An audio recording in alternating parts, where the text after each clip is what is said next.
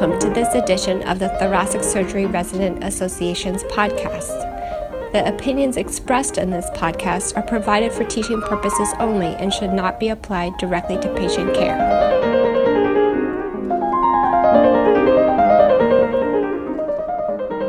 My name is Benjamin Smoot, and I'm one of the integrated cardiac surgery residents at the University of Pennsylvania. On behalf of the Thoracic Surgery Residents Association, it's my pleasure to have Dr. Uh, Vaporciyan today uh, joining us for a conversation. Among his many roles, he is tenured professor of surgery at the University of Texas MD Anderson Cancer Center in Houston, where he serves as chairman of the Department of Thoracic and Cardiovascular Surgery. With particular relevance to today's conversation, uh, he's also the chair of the Thoracic Surgery Directors Association. Thank you for joining us. My pleasure, Benjamin. So, with all the changes going on in clinical rotations, uh, education, um, and case volume in thoracic surgery, I was hoping that we could just spend a few moments to discuss how the COVID 19 pandemic is uh, affecting cardiothoracic surgery uh, surgical trainees. Would you briefly walk us through just sort of the precise roles of the ACGME, the Thoracic Surgery uh, Review Committee, the ABMS, the ABS, and uh, ABTS, TSD, and all these acronyms uh, that are affecting thoracic surgery uh, resident education? acronym soup for sure. So let me sort of step back and, and, give you the broad view. So the ACGME, the Accreditation Council for Graduate Medical Education, is a board.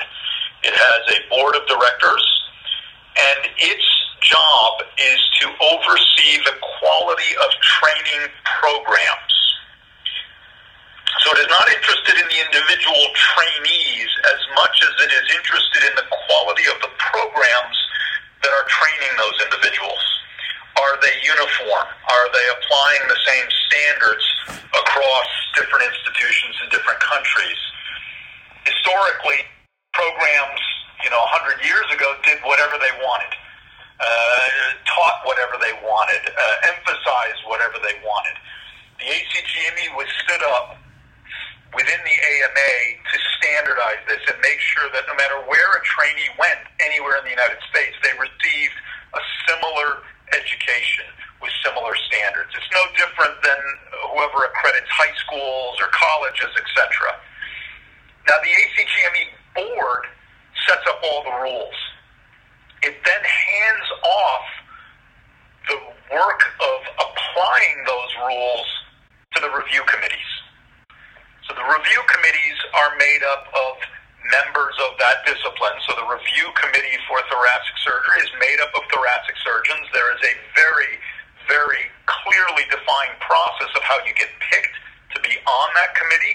There is a very strong conflict of interest policy that is aggressively adhered to to make sure that the accreditation process is free of conflict.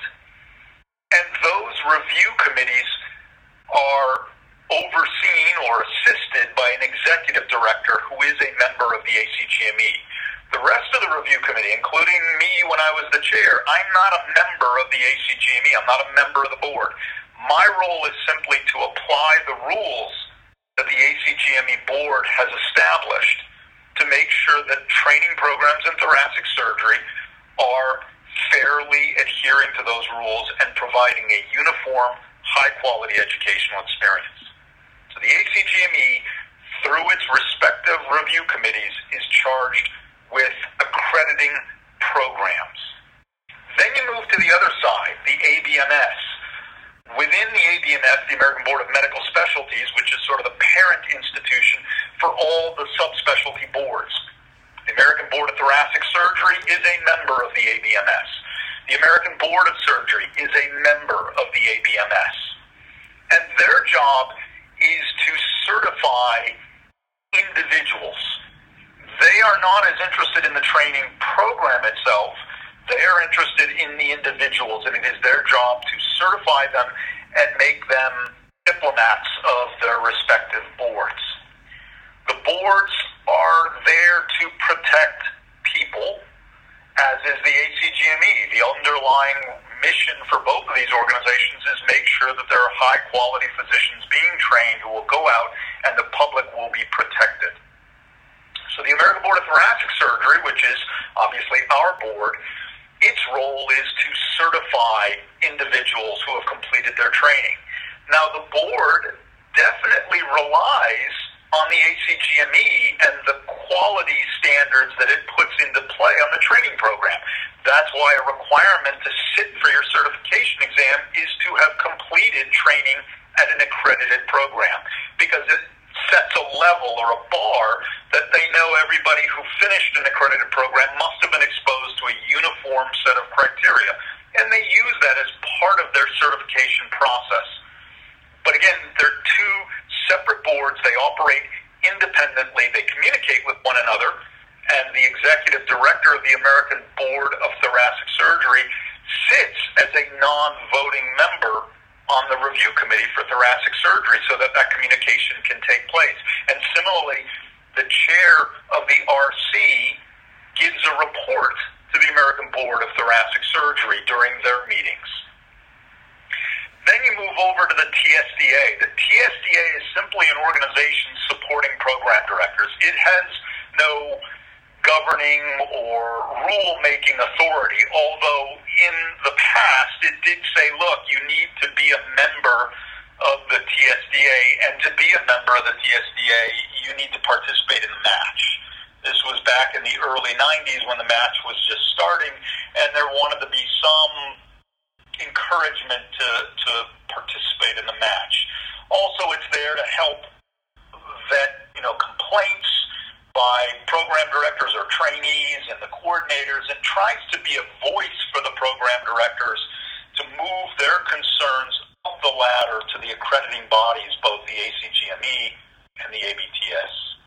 Does that make sense? It does. That's very helpful. Thank you. Um, how often is the TSDA meeting and uh, what all are program directors discussing uh, alongside other GME governing bodies? So the TSDA Executive Committee, uh, which is voted in with its bylaws, a very again, uh, you know, policy-driven sort of approach. Uh, the Executive Committee meets monthly by a telephone conference. Um, the Executive Committee, in fact, met last night uh, and discuss things. We can also call additional meetings as needed. For example, earlier this month, we called a meeting with Dr. Bill Putnam, who is the current chair of the American Board of Thoracic Surgery, in an effort to delineate just what the board was thinking in response to the letter that they put out. We just wanted to get clarity on that so that we could help disseminate that message program directors in thoracic surgery. Very good. Uh, we will uh, discuss uh, the uh, the board's letters in, in just a little bit, um, but in this respect, with regards to COVID nineteen, at what point did uh, you all start realizing that this was probably going to have a significant impact on resident training? So I think that impact began when the travel restrictions started dropping. Uh, I think so in March, that's when we started realizing that many of the activities of the board, many of the activities of the ACGME relied on travel. Um, and so that was the first inclination that there was going to be a severe impact uh, on some elements of certification, some elements of accreditation, and even some elements of training. Uh, pretty quickly thereafter, you know, it became apparent to us that case volumes were going to be impacted. And so discussions were held by the board, which I'm a member of, uh, early on uh, in uh, late March. Those discussions began. We were supposed to have our spring meeting for the American Board of Thoracic Surgery in very early April, that first week of April. And so we had telephone conference calls, obviously, and, and Zoom calls uh, to discuss just those elements. So I would say that all of this started happening uh, in late or mid March, and then really uh, started uh, some products from those discussions started coming out in early April. Okay. Uh, yeah, along that timeline, uh, on March 13th, the ACGME released a statement regarding resident fellow education um, and training considerations during COVID 19. Uh, can you walk us through some of the highlights of that memo or, or what the ACGME was, was saying so early on? Right. So one of the first things they wanted to clarify is that they wanted to protect trainees in the work hours. Uh, they feel strongly that the data on work hours and abusing work hours leads to errors. And right now, with a mission to protect the public, the last thing we need is to introduce more errors in, into our healthcare system, right? So first and foremost, they said, look, you're going to have to adhere to work hour requirements. That's going to stay standard. Uh, they did acknowledge that as hospitals became busier and busier and overwhelmed with COVID, the normal roles played by trainees may have to alter in order to help manage patient care. And so the next sort of section of that email talks about rotations and talks about the fact that you may have to change rotations and do this. And they just blanket that look, if you make a change of four weeks in duration, more than four weeks, just report that to the executive director of the review committee. As I said, that is the ACGME employee who participates in the review committee functions. Our executive director is Chris Fox, and so she would be the one you would report to. Anything less than four week changes in duration, just do it and move on. Um, time away from required rotations. They acknowledge, as I said, that this may impact board eligibility. And so they have a statement that addresses potential disruptions, but when it comes to certification, they ask you to talk to your respective boards. They, that each board is different board of internal medicine, board of pediatrics, board of surgery. And so they said, look, you're going to have to work with your boards when it comes to the impact on certification. And then there is the clinical and educational expectations that they talk about. Um, one of the issues that we could talk about now or later is fellowship training has a unique position in that those trainees are usually board eligible or even board certified in their core discipline. For us in traditional programs, that would be general surgery, since most of the traditional trainees are board eligible in general surgery. Actually, have to be. And so the educational expectations could be altered in that your institutions may make use of that board specialization and utilize those individuals in alternate ways, leveraging that pre existing certification. And then health and travel, obviously, they, they couldn't make a statement since those rules are changing almost on a daily basis. But essentially, they said, look, you're going to have to pay attention to travel to high risk locations and you're going to have to implement your institutional policies on whether you need to be quarantined, etc. Uh, they also described, or, or at least you can now find resources in which uh, the ACGME talks about sort of three stages of graduate medical education during uh, the COVID pandemic. What are these three stages? Yeah, so stage one, two, and three uh, were the ones. Essentially, um, let me go to that website if I can, because uh, I don't want to say something inappropriate. Sure. Uh, I have to find that website. Hold on. Yeah. I'm here. At least from what I was able to gather, uh, while, while you're uh, gathering information. Stage one seemed to be kind of a uh, a broad blanket statement saying that uh, uh education wasn't going to be significantly impacted. Business would kind of go on as usual, um, but there would be a little bit of flexibility in in some of the requirements that the AC, ACGME would use for accreditation related activities. Yes, I found it, and that's exactly right. Um, one of the big issues that got suspended, and, and, and that's, you know, the ACGME just said everybody in the United States is now essentially at stage one, and that's because, you know, with travel restrictions in place, doing site visits became exceedingly difficult. Um, I sit on the RC for thoracic surgery. We were supposed to have our spring review committee meeting last week. Uh, instead, we did it by Zoom uh, and reviewed programs and discussed them as a committee. But still, uh, we were unable to discuss a number of programs because their site visit couldn't take place because there was no travel and there was restrictions and and the idea of sitting down across. The ACGME is looking into the idea of doing Zoom or virtual based ones.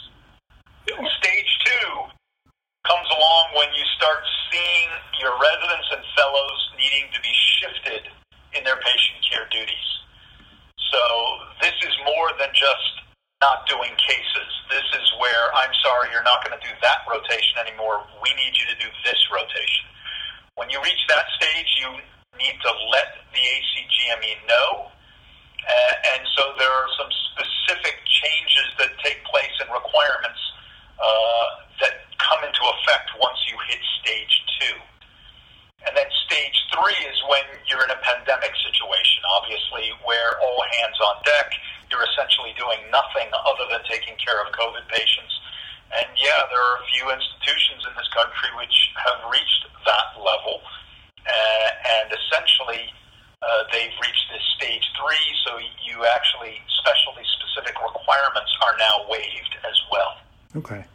So on March 18th, uh, the ACGME had sort of issued this blanket statement saying everyone's in this uh, stage one setting with regards to the pandemic.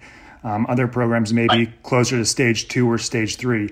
Kind of bouncing back to your your uh, uh, comments earlier, can fellows, surgical fellows, be permitted or assigned to work as an attending physician in general surgery or somewhere else where they may be certified? Right. So that requirement actually has already been in the requirements that that uh, that that ability to do that. So as I said before, if you are in a fellowship accredited program like our traditional two and three years or our four threes, that means you are board eligible or board certified already in general surgery. And there is a requirement in the common program requirements that says that fellows can work up to 20% of their time, I think it is, in their core specialty uh, and still meet the requirements of their fellowship training.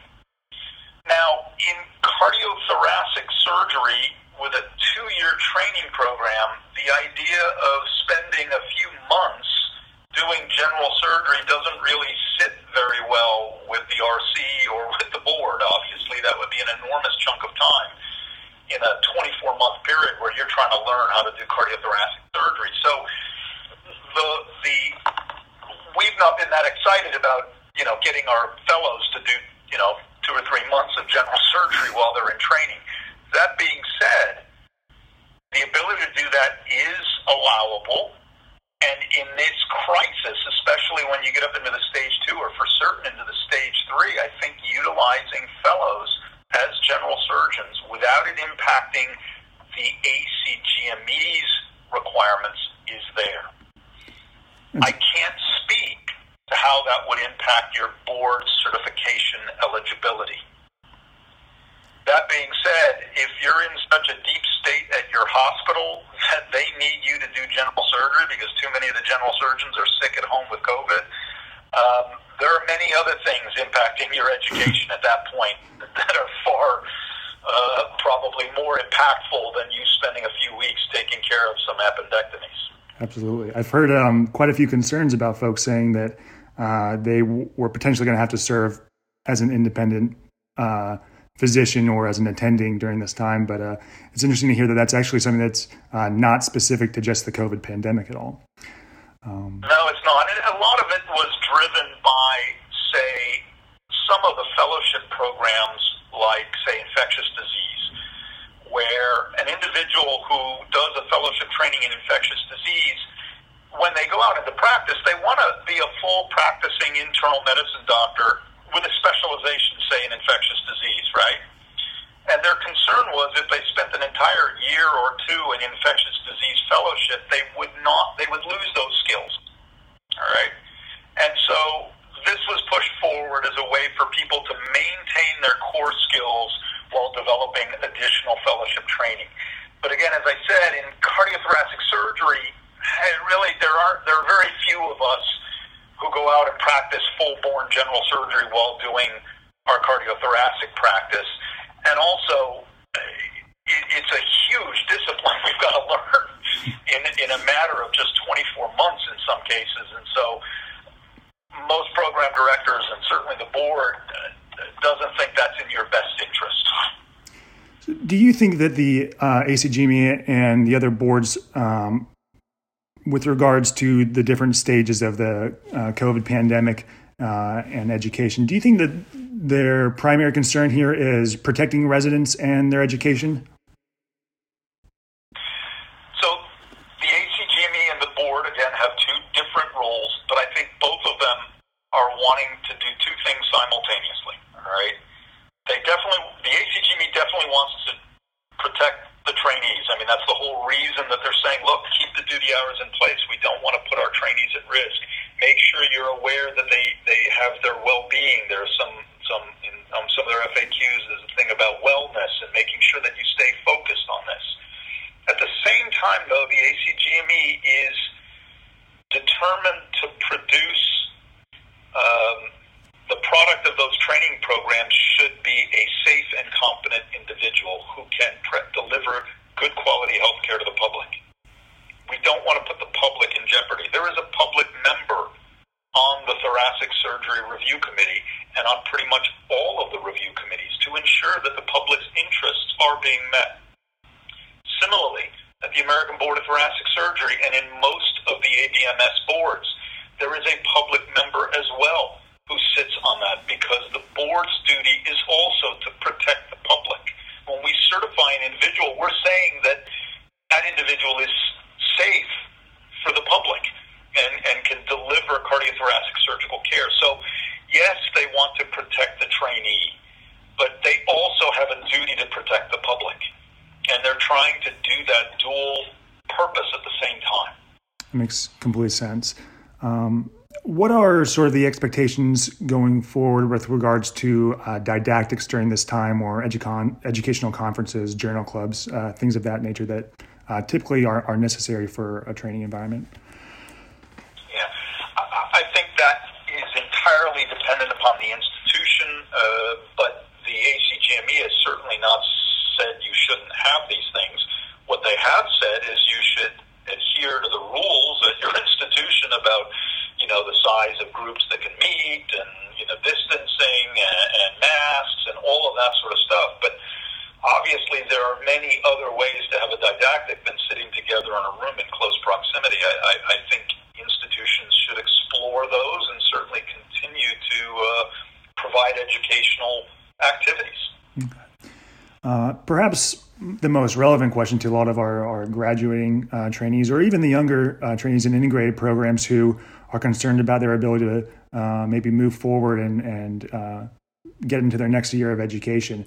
Um, are programs required to submit milestones or are residents and fellows uh, going to be required to meet their case log minimum going forward?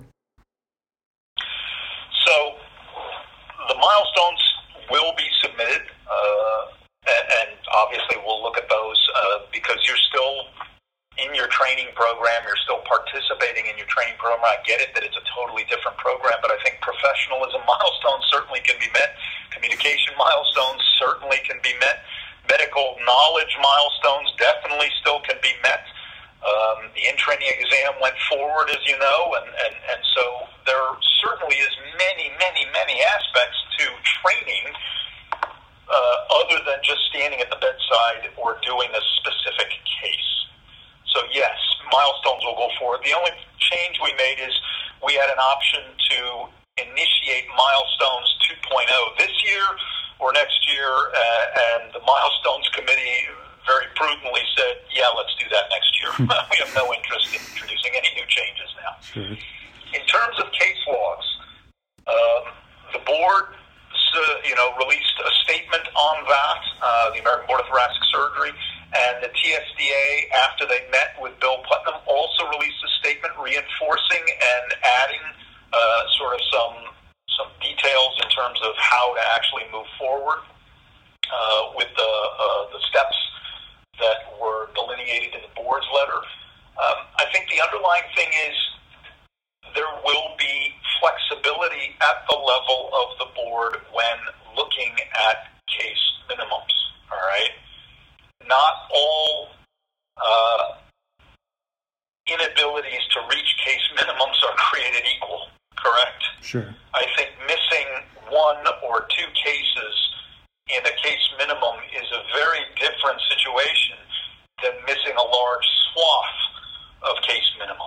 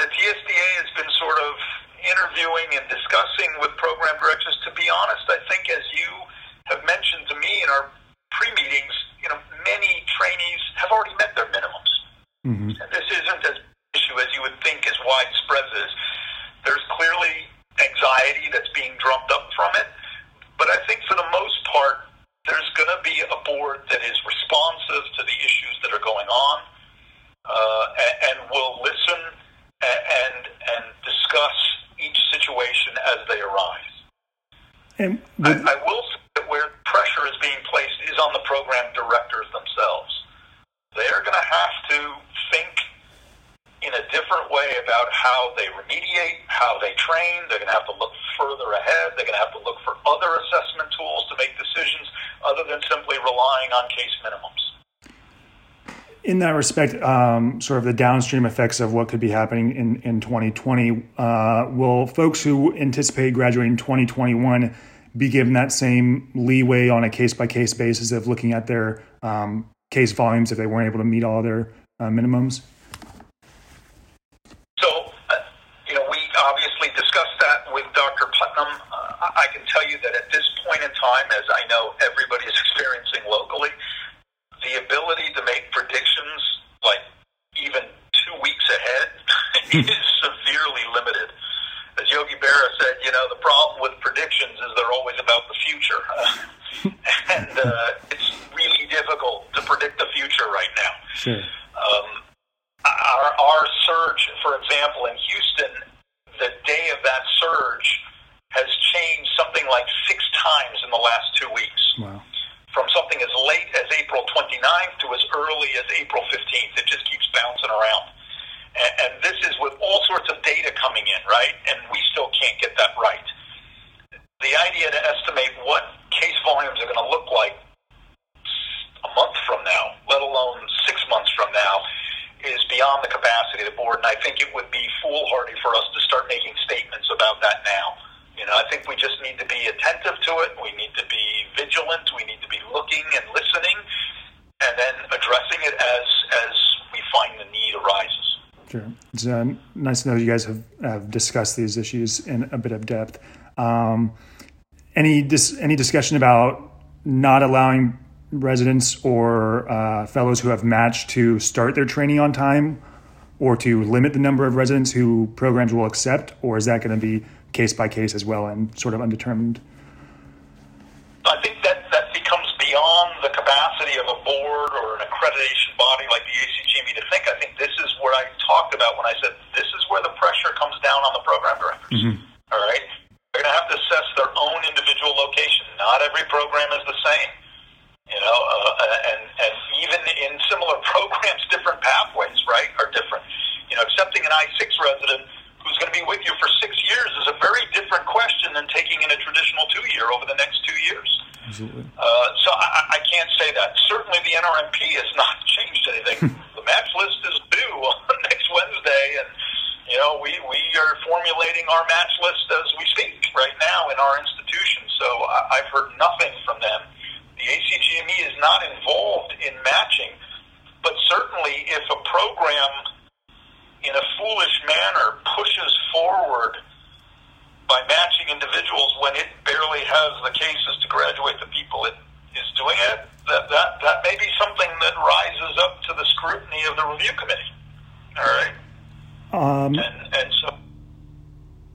As far as other changes, um, anything that the um, the board has put out, the thoracic surgery board has put out with regards to changes in scheduling or um, board examinations, anything like that? Yeah, so the oral board examination is being seriously, uh, uh, has been, I think, already uh, delayed uh, and is going to be postponed.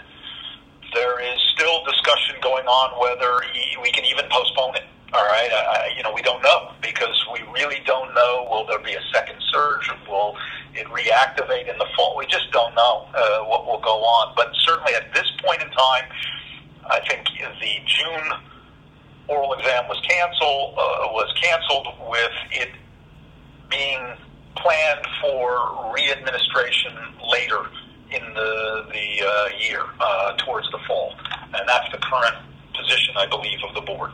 Okay.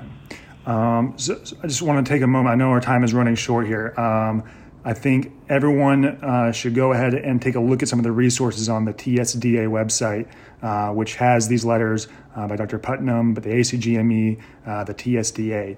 Um, and so, in response to uh, the ABTS statement on the 6th, uh, your team with the Thoracic Surgery Directors Association put out a response to that um, just a couple days later.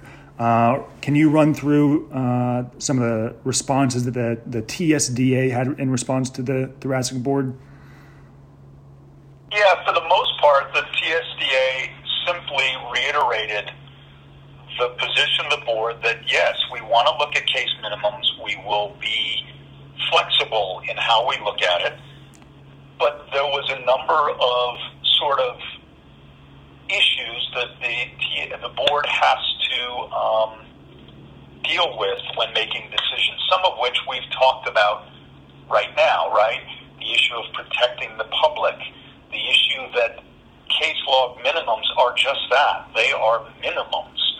Uh, they are not meant to be, uh, um, you know, all you need. They were the absolute bare minimum you need. And a number of other items that the board has to consider when making these statements. You know, if we reduce minimums this year, and then next year, will a trainee say, hey, you know, my colleague a graduate last year was able to get out with only this many. Why am I now being held to this same standard, right? Right. There has to be consistency in our in our credentialing or our certification process. Um, the rest of the letter really just sort of bullet points for program directors, which the TSDA's responsibility is to the program directors and the coordinators, saying, you know, what steps you should do. And essentially it said, look, you need to be looking ahead at how your trainees are performing, what their case logs currently are. Don't wait till just before your CCC committee meets to, uh, you know, get your trainees to log all their cases. Do it now start looking at it, start making some estimates as to how many cases they might get done. Maybe you know target cases for certain trainees who are have a larger gap than maybe another trainee, and, and be ready to reach out to the board before the end of April if you feel one of your trainees is going to be in trouble, so that you can have that discussion. Yeah, I think that's an important point to highlight is that uh, by April 30th, they're asking that if you have concerns, uh, send a message to the ABTS uh, or, or call them um, to see what next steps might be and if there's eligibility still for, um, for moving forward in your training. Um, with that, uh, are there any other comments or, or uh, pieces of information you'd like to share with our trainees today?